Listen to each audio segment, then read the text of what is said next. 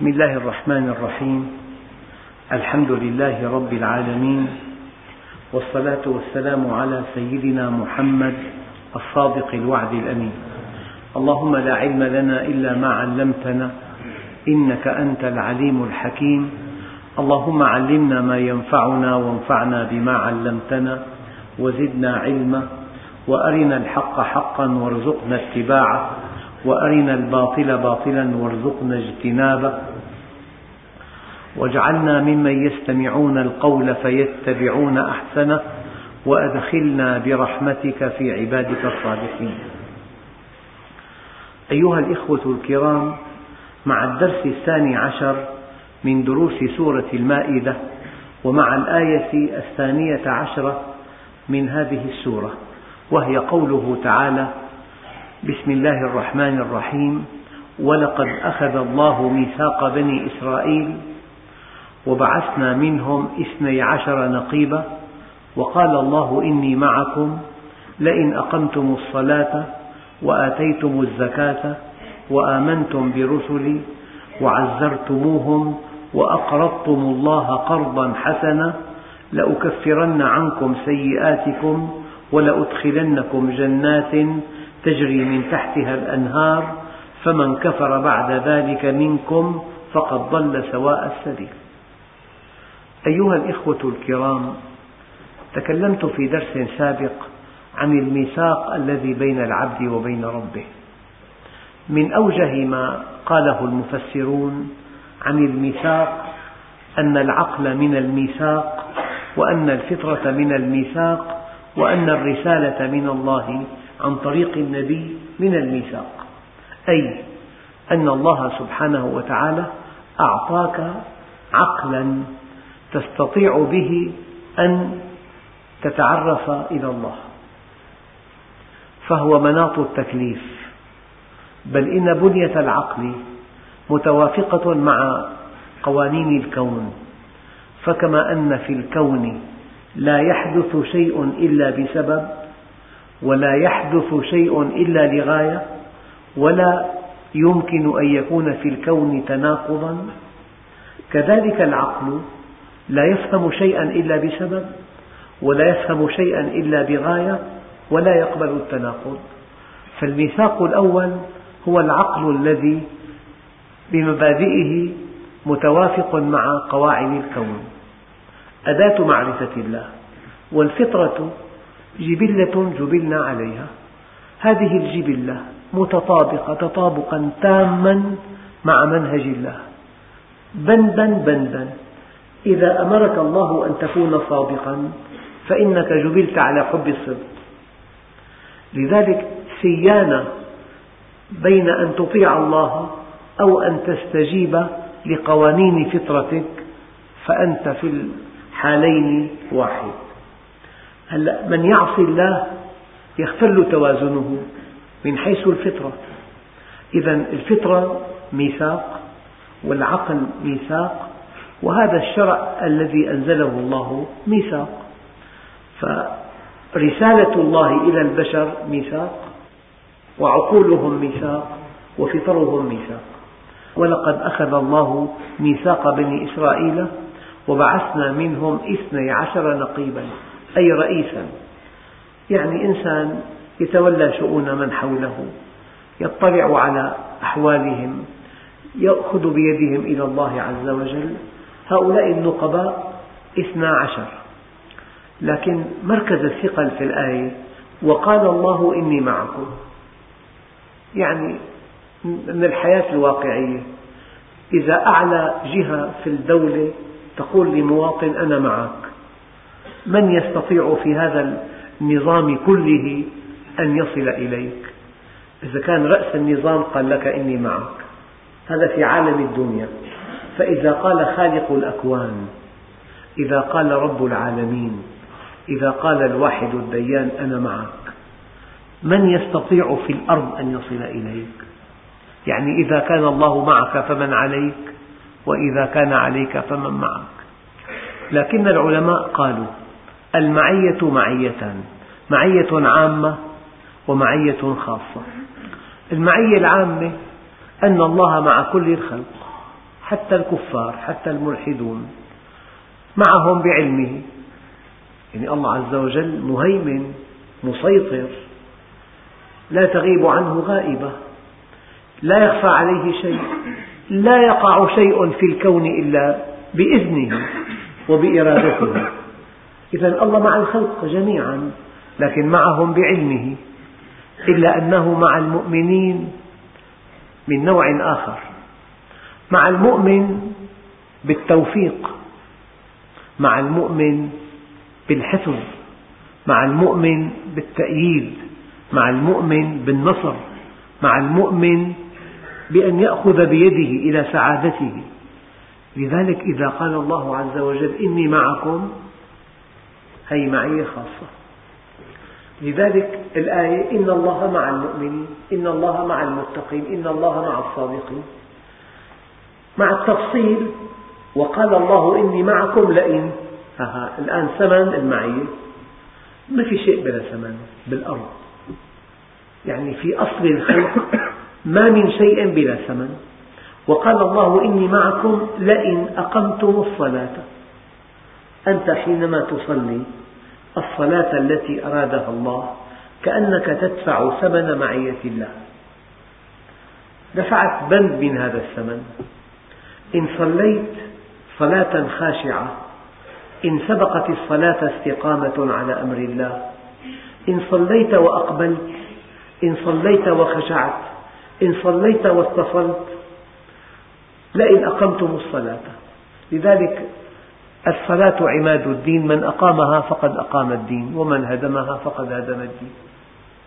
بين المسلم والكافر ترك الصلاة. الصلاة هي الفرض المتكرر الذي لا يسقط بحال. يسقط الصيام عن المريض والمسافر ويسقط الحج عن الفقير والمريض وتسقط الزكاة عن الفقير والنطق بالشهادة مرة في العمر. الفرض الوحيد المتكرر الذي لا يسقط بحال هو الصلاة. ذلك لأن الصلاة فيها معنى الصيام. فإذا كان الصائم يدع الطعام والشراب فالمصلي يدع الطعام والشراب والكلام والحركة. ففيها من الصيام معنى الترك وفيها من الحج معنى التوجه إلى القبلة. أنت في الصلاة تتوجه إلى القبلة إلى بيت الله الحرام. وفيها من معنى الزكاة أن الوقت أصل في كسب المال. يعني كسب المال يحتاج إلى أربعة عناصر. هي حقائق تدرس في الجامعة. يحتاج إلى مواد. ويحتاج إلى معلومات. ويحتاج إلى أشخاص. ويحتاج إلى وقت. ما من إنجاز على وجه الأرض إلا وفيه مواد معلومات أشخاص وقت. فالوقت بل إن الوقت أخطر هذه العناصر كلها. فمن دون وقت لا تجد أشخاصا ولا تجد أموالا ولا مواد ولا خبرات. الوقت وعاء كل ذلك. فإذا كان الوقت أصلا في كسب المال فمن اقتطع من وقته وقتا ليصلي فكأنه أدى مقابل هذا الوقت مال. إذا في من معنى الزكاة الوقت أن الوقت أصل في كسب المال من معنى الحج التوجه إلى بيت الله الحرام من معنى الصيام ترك الطعام والشراب والحركة والكلام من معنى الشهادتين في الصلاة نطق بالشهادتين. وقال الله إني معكم لئن أقمتم الصلاة. لذلك لا يمكن أن نتساهل بالصلاة. فإذا جاءك خاطب لابنتك ولا يصلي ليس لك معه مصلحات إطلاقا. لأنه أول عبادة عماد الدين عصام اليقين سيدة العبادات غرة الطاعات معراج المؤمن إلى رب الأرض والسماوات. هي الصلاة وقال الله إني معكم لئن أقمتم الصلاة وآتيتم الزكاة. يعني بالمفهوم الضيق أديت زكاة مالك لكن بالمفهوم الواسع الزكاة عطاء بذل. فلعل المعنى هنا العمومي الشمولي أنك تتصل بالله وتبذل للخلق. أي كما قال سيدنا عيسى وأوصاني بالصلاة والزكاة ما دمت حيا. كأن الدين كله حركة نحو الله اتصالا واستغفارا وتوبة ومناجاة وإقبالا وحركة نحو الخلق إحسانا. ما من مسلم إلا وله صلة بالله وإحسان إلى الخلق أبدا ما من إنسان شارد ضائع إلا وله قطيعة مع الله وإساءة إلى الخلق إن أردت فرقا واضحا صارخا هو أن المؤمن متصل ومحسن وغير المؤمن منقطع ومسيء. وقال الله إني معكم لئن أقمتم الصلاة لذلك أرحنا بها يا بلال. الصلاة نور. قلما يرى المصلي رؤية مشوهة ما من عمل سيء إلا وراءه رؤية غير صحيحة. أما أوضح شيء ماذا يرى السارق قبل أن يسرق؟ يرى أنها كسب كبير بجهد قليل. ماذا يرى الزاني قبل أن يزني؟ فرصة لا تعوض. إذا كل الأعمال الكبيرة الإجرامية وراءها رؤية خاطئة. إنك إن صليت اتصلت بالله ألقى الله في قلبك النور رأيت الحق حقا والباطل باطلا. يا أيها الذين آمنوا إن تتقوا الله يجعل لكم فرقانا. يا أيها الذين آمنوا اتقوا الله وآمنوا برسوله. يا أيها الذين آمنوا اتقوا الله وآمنوا برسوله. يؤتكم كفلين من رحمته ويجعل لكم نورا تمشون به. فالصلاة نور والصلاة طهور. مع الصلاة ما في غل ولا في حقد ما في أمراض نفسية مع الصلاة. طهور ونور وحبور في سعادة أرحنا بها. والصلاة عقل. ولا تقربوا الصلاة وأنتم سكارى حتى تعلموا ما تقولون. مع أن المصلي يعقل ما يقرأ حتى تعلموا ما تقولون. فالذي لا يعلم ما يقول لم يعقل من الصلاة شيء كأنه لم يصلي. فالصلاة عقل. الصلاة قرب واسجد واقترب. الصلاة ذكر وأقم الصلاة بذكري الصلاة معراج. الصلاة ميزان. فمن وفى استوفى. يعني بشكل مختصر لا تستطيع إن عملت عملا سيئا أن تصلي. تقدر حجاب كثيف بينك وبين الله. بل إن إقبالك على الله عقب عمل ما دليل صحته.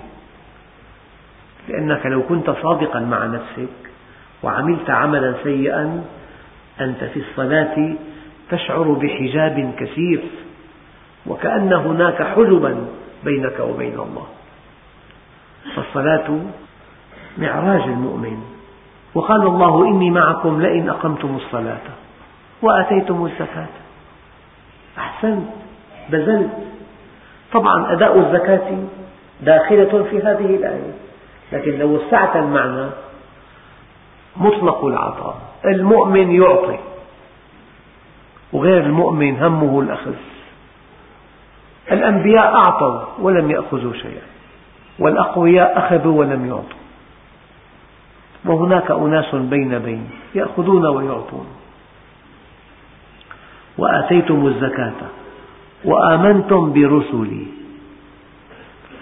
الرسول بأحاديثه الشريفة الموضحة لكتاب الله مرجع لك.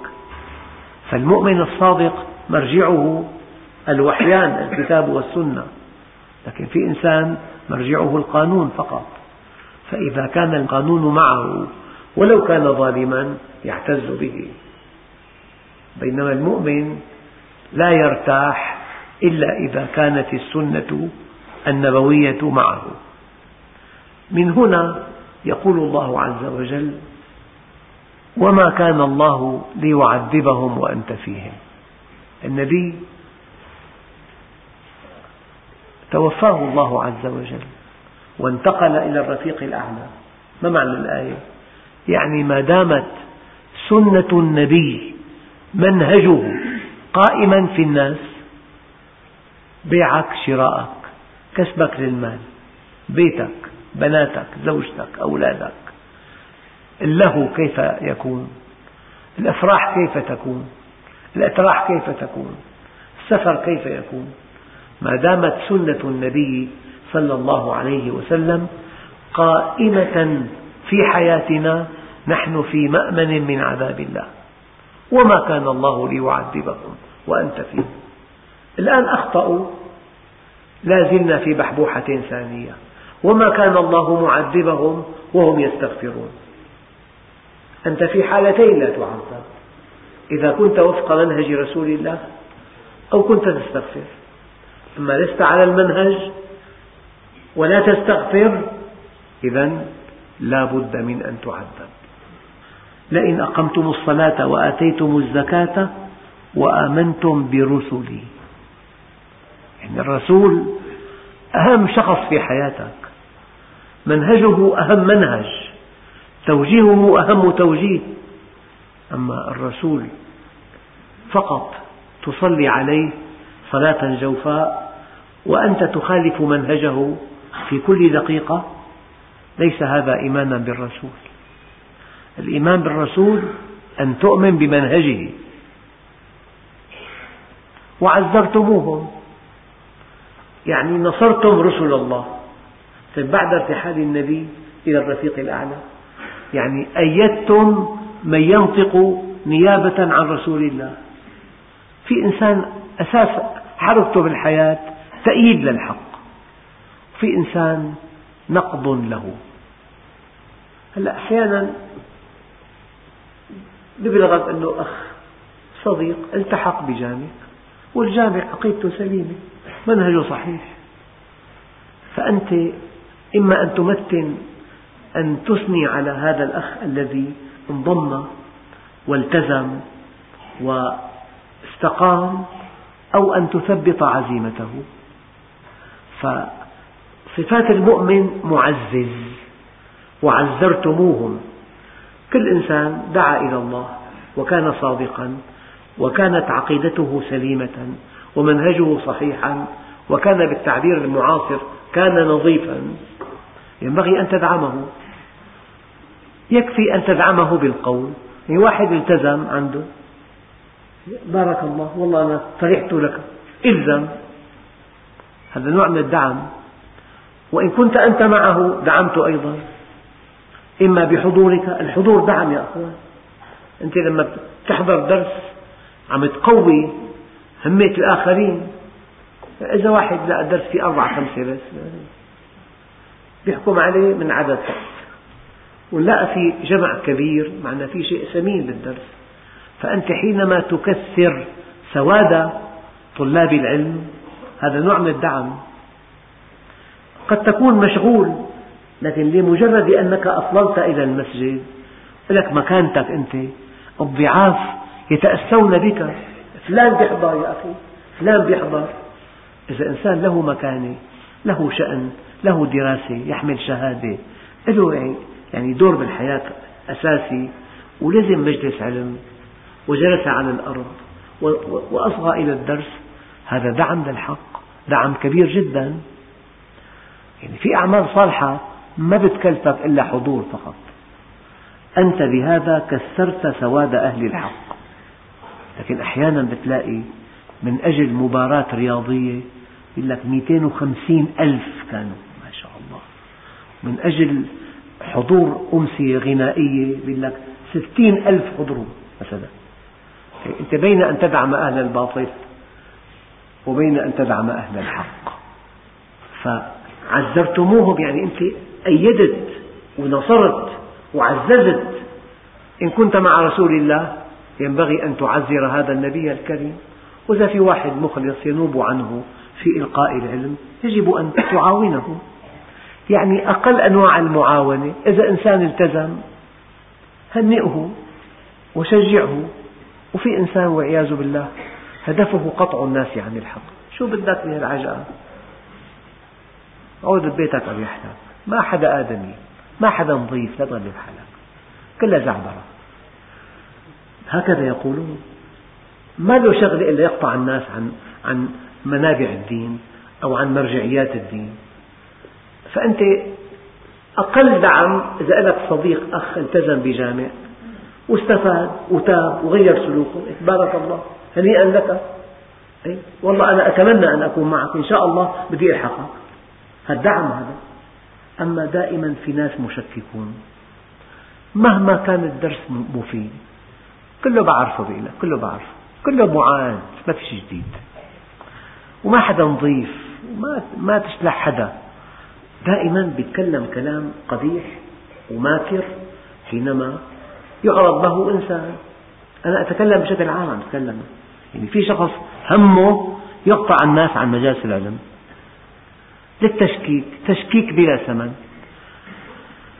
وقال الله إني معكم لئن أقمتم الصلاة وآتيتم الزكاة وآمنتم برسلي وعزرتموهم. أنت حينما تطبق السنة تعزر رسول الله.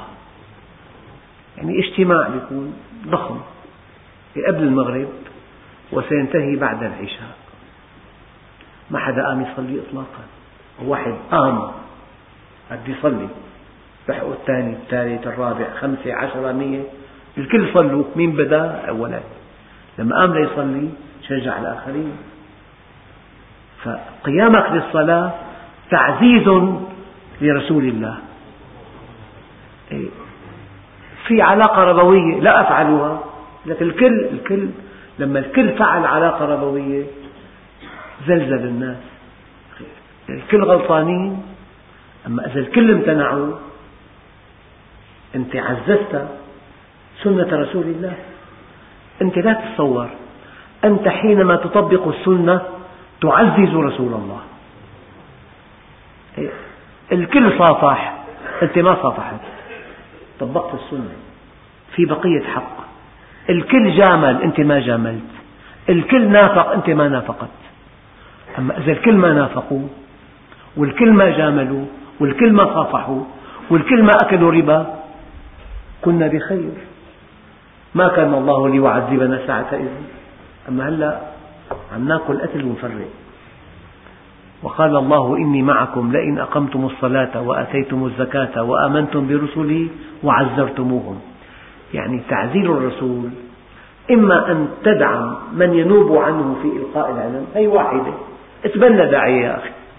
هذا طالب علم جاء من بلاد بعيدة يطلب العلم ليعود خطيبا في بلده. إيه، أنت قدم له شيء؟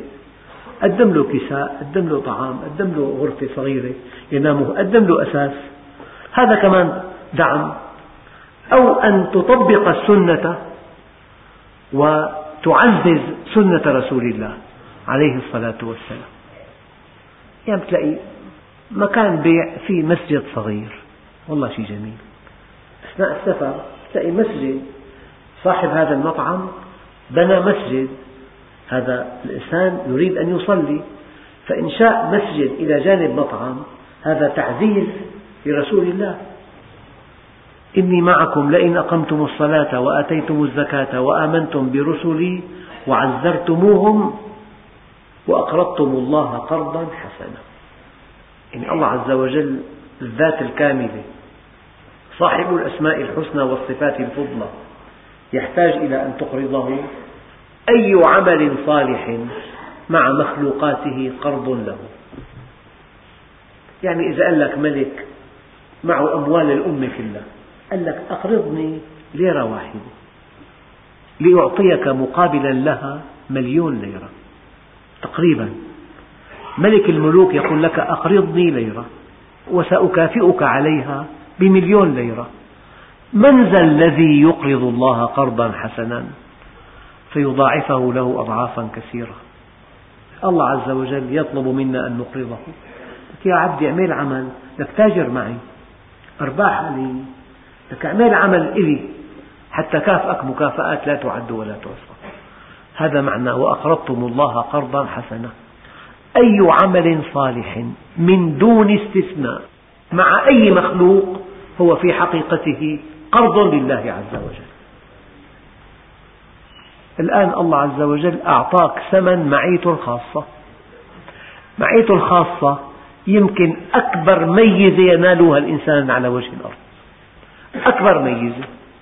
الأقوياء عندهم ميزات لكنهم سيقصمون. أما أنت في سلام مع الله عز وجل أن يكون الله معك هذه معية خاصة هو معك بالتأييد بالحفظ بالتوفيق بالنصر. معك بالسكينة معك بالتجلي. هل معي هي ثمن أن تقيم الصلاة وأن تؤتي الزكاة وأن تؤمن برسول الله وأن تعزره وأن تقرض الله قرضا حسنا. هي بنود الثمن وأقرضتم الله قرضا حسنا لأكفرن عنكم سيئاتكم. يعني كل بني آدم خطاء وخير الخطائين التوابون. السيئات كلها تمحى مع هذه الأعمال البطولية. فمن كفر بعد ذلك منكم فقد ضل سواء السبيل. والله يا أيها الإخوة يعني قضية رائعة جدا. معية الله ثمنها أداء الصلوات وأداء الزكاة والإيمان بالرسول ودعمه بأية طريقة ثم العمل الصالح. افعل هذه البنود وعندئذ يكون الله معك. وإذا كان الله معك فمن عليك وكن مع الله ترى الله معك واترك الكل وحاذر طمعك وإذا أعطاك من يمنعه ثم من يعطي إذا ما منعك. ماذا فعل اليهود؟ قال فبما نقضهم ميثاقهم. الباء هنا باء السبب أي بسبب نقضهم الميثاق. لعناهم. لعناهم أي أبعدناهم وطردناهم. إذا أكبر عقاب يقابل أكبر مكسب أن يكون العبد ملعونا من قبل الله. ملعون يعني مطرود ومحروم ومبعد. لعناهم وجعلنا قلوبهم قاسية. يا الله. قسوة القلب دليل البعد عن الله. قسوة القلب دليل الطرد. قسوة القلب دليل اللعن. كل إنسان قلبه قاسي مطرود بعيد ملعون. إذا في للإيمان مؤشر كعداد المركبة وفي للرحمة في القلب مؤشر مؤشر الرحمة ومؤشر الإيمان يتحركان معا. يعني أنت رحيم بقدر إيمانك رحيم بقدر إقبالك. وجعلنا قلوبهم قاسية الآن استحكمت فيهم الشهوات. الآن حيوجهوا النصوص الدينية لصالحهم. هو يريد أن يأكل الربا بس في آية محرمة. تحريم قطعي. أقرأ الآية. يا أيها الذين آمنوا لا تأكلوا الربا أضعافا مضاعفة. الله نهى عن النسب العالية فقط. الآن لأنه هو أراد الدنيا وقلبه قاسي. عندئذ يحرف الكلمة عن مواضعه. بيصرف الآيات لصالحه واعبد ربك حتى يأتيك اليقين. أنا أيقنت. خلاص. العبادة انتهت أنا أيقنت أن الله موجود. الذين إن مكناهم في الأرض أقاموا الصلاة. الله ما مكنا تصلي لسنا ممكنين في الأرض. هذا من أمثلة تحريف الكلم عن مواضعه عند المسلمين. النبي قال اللهم صل عليه. من أكل من هذه الشجرة فلا يقربن مصلانا يأكل حبتين من السوق. أنا ما أبصر ما في يصلي. النبي نهاني يصلي. أكل حبتين. في ملايين الأمثلة المضحكة من الذين يحرفون الكلمة عن مواضعه. طبعا هذا شيء مضحك. بس في فتاوى غير مضحكة تبكي. للمرأة أن تنزع حجابها في بلاد الغرب ضمانا لسلامتها من أن تتهم بأنها إرهابية. انزعي الحجاب. ولك أن تقاتل مع جيش يقاتل المسلمين. إنك أقسمت الولاء لهم. ينبغي أن تقاتل معهم. الآن تصدر فتاوى الإنسان يخرج من جلده منها. هذا تحريف للكلم عن مواضعه. فبما نقضهم ميثاقهم لعناهم وجعلنا قلوبهم قاسية يحرفون الكلم عن مواضعه ونسوا حظا مما ذكروا به. يعني أخذوا من الدين مظاهره. جلابية بيضاء سهلة. وعطر مسك ومسبحة. تركواز بس ما في دين أبدا نسوا حظا مما ذكروا به. تركوا التطبيق وأخذوا المظاهر. ولا تزال تطلع على خائنة منهم من جبلتهم الخيانة إلا قليلا منهم. هذه الموضوعية بالقرآن الكريم. في بعض بعض من أهل الكتاب صالحون وورعون ومؤمنون. فاعف عنهم واصفح إن الله يحب المحسنين. ومن الذين قالوا إنا نصارى أخذنا ميثاقهم الآن دققوا. فنسوا حظا مما ذكروا به. لم يطبقوا بنود منهجهم لكنهم انتموا إلى هذا الدين. في انتماء وفي تطبيق. هذا أي إنسان أعطني هويتك مسلم من أب مسلم وأم مسلمة هذا ينتمي إلى هذا الدين. لكن لا يطبق منه شيئا. ففرق كبير بين أن تنتمي وبين أن تلتزم. الانتماء قائم الالتزام غير قائم. ومن الذين قالوا إنا نصارى ينتمون إلى النصرانية أخذنا ميثاقهم فنسوا حظا مما ذكروا به. النتيجة فأغرينا بينهم العداوة والبغضاء إلى يوم القيامة. ما هو قانون العداوة والبغضاء؟ قانون العداوة والبغضاء أنك إذا نسيت حظا مما ذكرت به. تصبح إنسان عدواني. تصبح إنسان همك العداوة والبغضاء. العداوة والبغضاء من صفات المتفلتين من منهج الله. ما في آية أوضح من ذلك. فنسوا حظا مما ذكروا به. فأغرينا بينهم العداوة والبغضاء إلى يوم القيامة. الخصومات والحزازات والكراهية والطعن والخلافات وهذه بين المسلمين أيضا التجمعات الإسلامية لأنها غير ملتزمة حقيقة بأحكام الدين تجمعات مصلحية أساسها العدوان والطعن والتحزب والتعصب. فلذلك دققوا أيها الإخوة. ما من فرقة ضالة من عهد رسول الله إلى يوم القيامة إلا ولها أربع خصائص. تأليه الأشخاص وتخفيف التكاليف واعتماد النصوص الضعيفة والنزعة العدوانية. تأليه الأشخاص وتخفيف التكاليف واعتماد نصوص ضعيفة وموضوعة ونزعة عدوانية. وهي الآية ومن الذين قالوا إنا نصارى أخذنا ميثاقهم فنسوا حظا مما ذكروا به فأغرينا بينهم العداوة والبغضاء إلى يوم القيامة وسوف ينبئهم الله بما كانوا يصنعون. نعيد النتائج المستنبطة من هذه الآيات. أولا لله عز وجل معية عامة هي معية العلم وهو معكم أينما كنتم معكم بعلمه. والمعية الخاصة معية المؤمنين والمتقين والصادقين. المعية الخاصة تأييد ونصر وحفظ وتوفيق.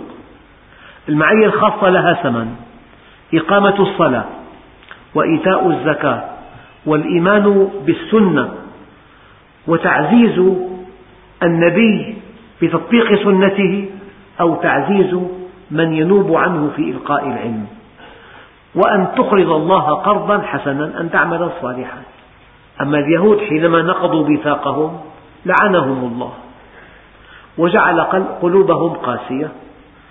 وحينما قسى القلب تعلقت النفس بالدنيا وبالمال النصوص تصطدم مع هذه الشهوات. إذا نعدل النص نعدله. يحرفون الكلم عن مواضعه ونسوا حظا مما ذكروا به ولا تزال تطلع على خائنة منهم الخيانة ديدنهم إلا قليلا الموضوعية منهم فاعف عنهم واصفح إن الله يحب المحسنين ومن الذين قالوا إنا نصارى أخذنا ميثاقهم فنسوا حظا مما ذكروا به فلما نسوا حظا مما ذكروا به قال أغرينا بينهم العداوة والبغضاء إلى يوم القيامة. فهذه العداوة بين جماعات المسلمين وبين جماعات غير المسلمين وبين المسلمين وغير المسلمين. عداوات لا تنتهي. سببها أن كل الأطراف نسوا حظا مما ذكروا به. بشكل مبسط ما تواد اثنان في الله ففرق بينهما إلا بذنب أصابه أحدهما. بشكل مبسط رائع. ما تواد اثنان في الله ففرق بينهما إلا بذنب أصابه أحدهما. المعصية تعني البغضاء والعداوة والتعصب والغطرسة والاستعلاء والطعن والغمز واللمز. نسيان الحظ مما ذكر الإنسان به. والحمد لله رب العالمين. بسم الله الرحمن الرحيم. الحمد لله رب العالمين. والصلاة والسلام على سيدنا محمد الصادق الوعد الأمين. اللهم أعطنا ولا تحرمنا أكرمنا ولا تهنا آثرنا ولا تؤثر علينا أرضنا وارض عنا. وصلى الله على سيدنا محمد النبي الأمي وعلى آله وصحبه وسلم. والحمد لله رب العالمين الفاتحة